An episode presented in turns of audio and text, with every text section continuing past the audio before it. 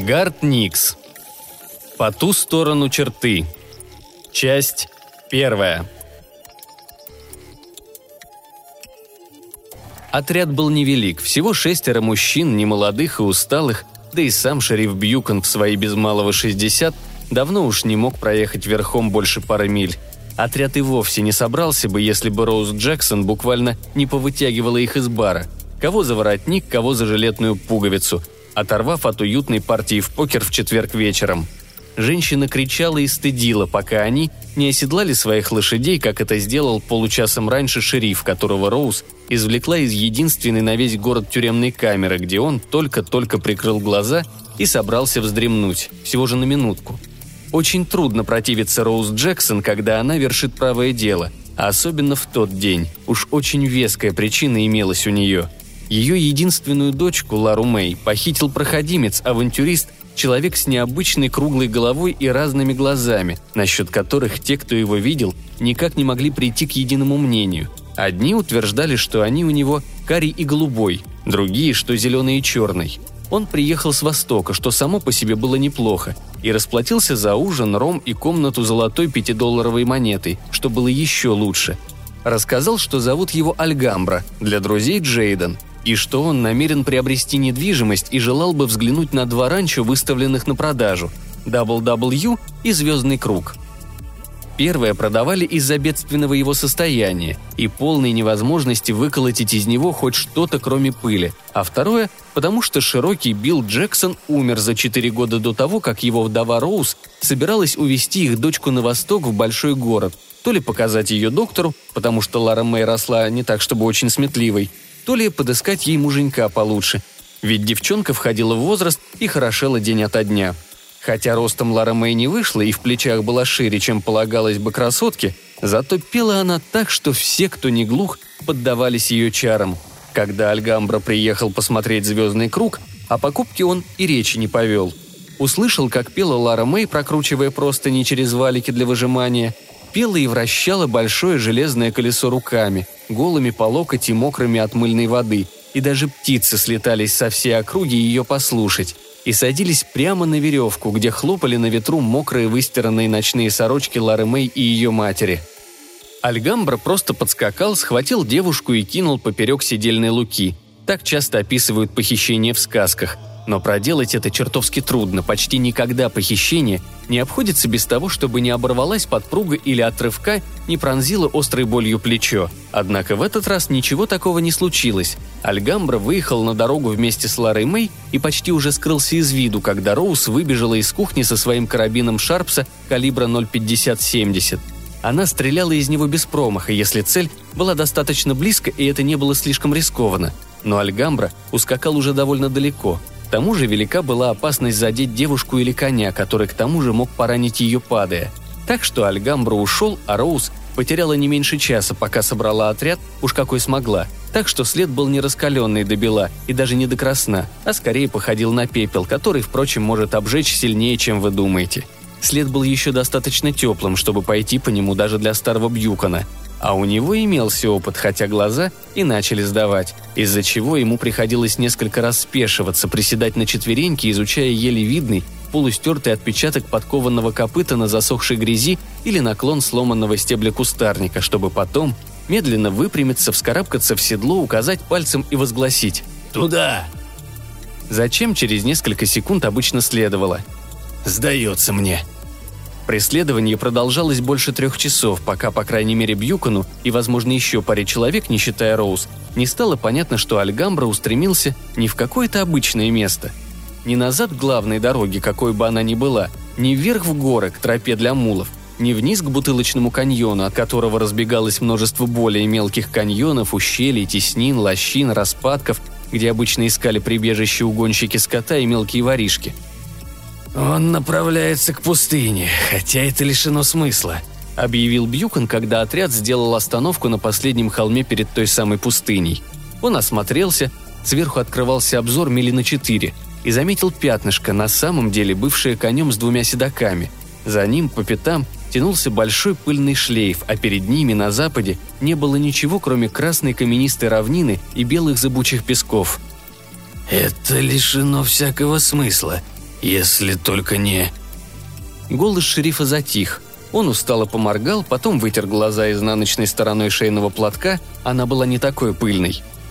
Остальные мужчины тоже всматривались и мигали, и прикрывали глаза козырьками ладоней, а кони опустили головы, переводя дух. Роуз высоко привстала в стременах, не отводя яростного взгляда от пыльного шлейфа, а тот уменьшался, пыль оседала и тускнела. «Мерзавец остановился!» – проговорила она голосом, не обещавшим ничего хорошего, так что все мужчины невольно поежились, как будто от прикосновения чего-то холодного и крайне неприятного к самым интимным частям тела. «Теперь мы его достанем!» Бьюкон снова промокнул глаза и уставился Роуз куда-то в область живота, не желая ни встретиться с ней взглядом, ни нарваться на неприятности, взглянув на расстегнутый ворот рубашки – Говоря по чести, он вообще охотно перевел бы взгляд на конскую голову, лишь бы выйти из затруднения, да только это все одно не помогло бы.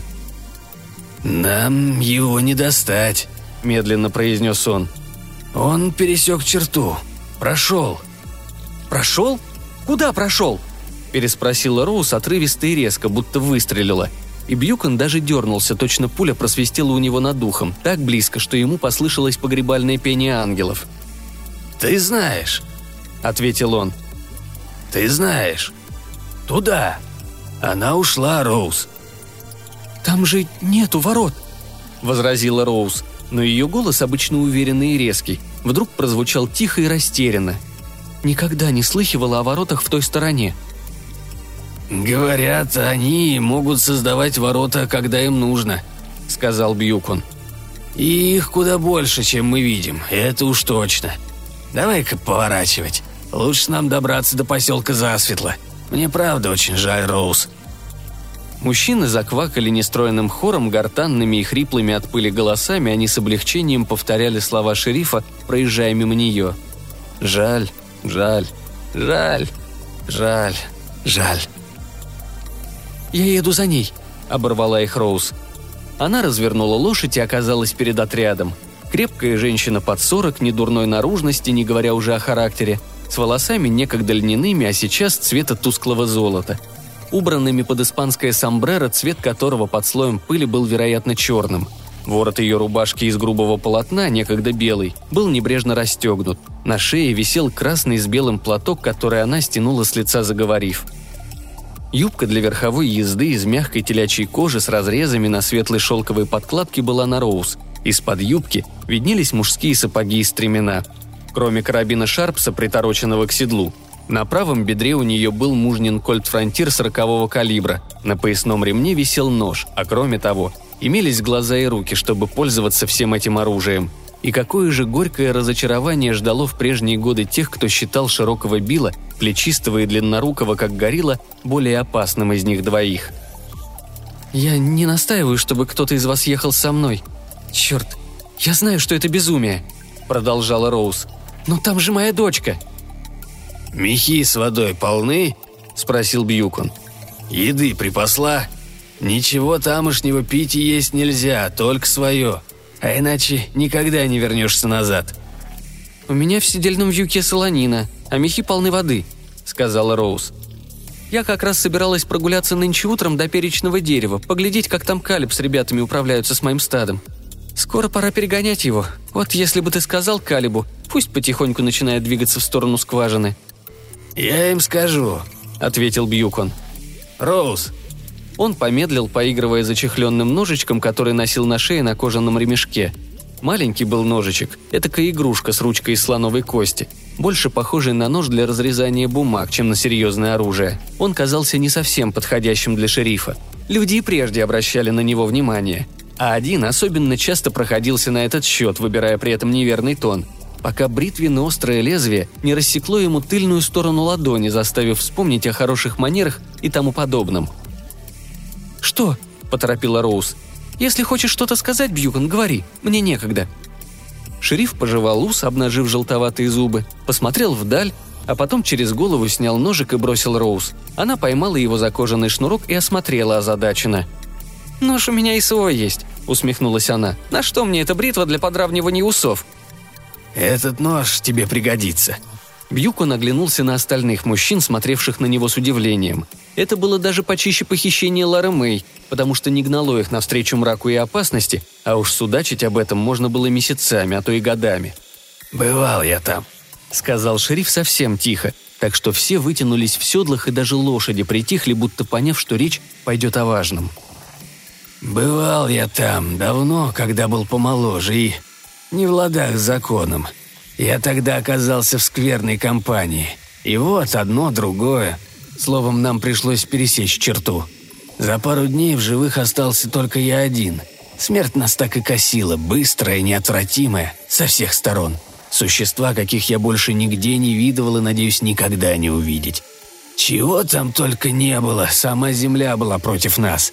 Я уже простился с жизнью, но встретил одного человека – и он мне помог тогда в беде. Спас он меня и наставил на правильный путь. Он-то и дал мне этот нож. И сказал, что, коли придется снова там очутиться, если уж никак, просто никак не выйдет этого избежать, чтобы я уколол этим ножиком первое же дерево, какое увижу, чтобы заговорил с ним сначала, а потом уколол, аккуратно, бережно, как будто собираюсь срезать кору, и тут же отдернул бы руку, потому что деревья там не всегда деревья. Потом надо оставить ножик в коре и сказать пару слов насчет того, что нужна, мол, помощь.